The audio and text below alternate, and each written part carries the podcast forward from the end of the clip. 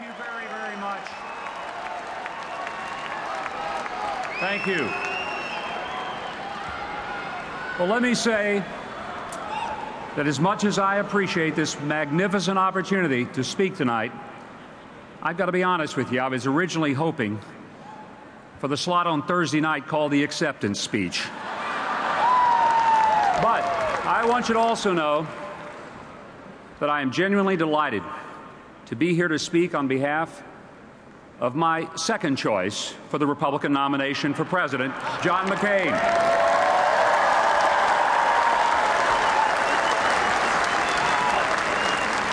John McCain is a man with the character and the stubborn kind of integrity that we need in a president.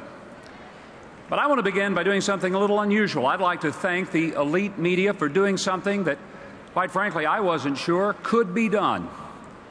And that's unifying the Republican Party and all of America in support of Senator McCain and Governor Palin.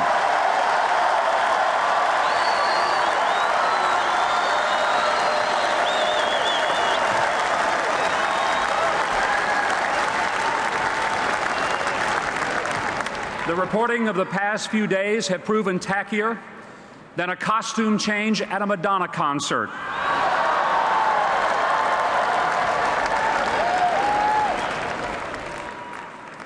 I grew up at a time and in a place where the civil rights movement was fought. And I witnessed firsthand the shameful evil of racism. I saw how ignorance and prejudice cause people to do the unthinkable to people of color. And it wasn't so many years ago. I want to say with the utmost of sincerity, not as a Republican, but as an American, that I have great respect for Senator Obama's historic achievement to become his party's nominee, not because of his color, but with indifference to it.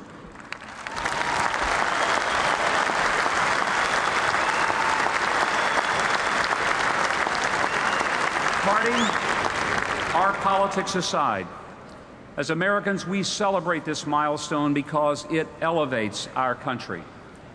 But the presidency is not a symbolic job, and I fear that his election would elevate our taxes and our risk in a dangerous world.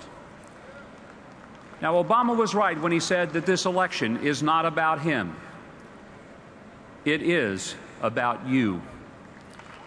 When gasoline costs $4 a gallon, it makes it tough if you're a single mom trying to get to work each day in a used car that you drive. You want something to change. If you're a flight attendant or a baggage handler and you're asked to take the pay cut to keep your job, you want something to change. If you're a young couple losing your house, your credit rating, and your piece of the American dream, you want something to change. But John McCain offers specific ideas to respond to a need for change. But let me say there's some things we don't want to change freedom, security, and the opportunity to prosper.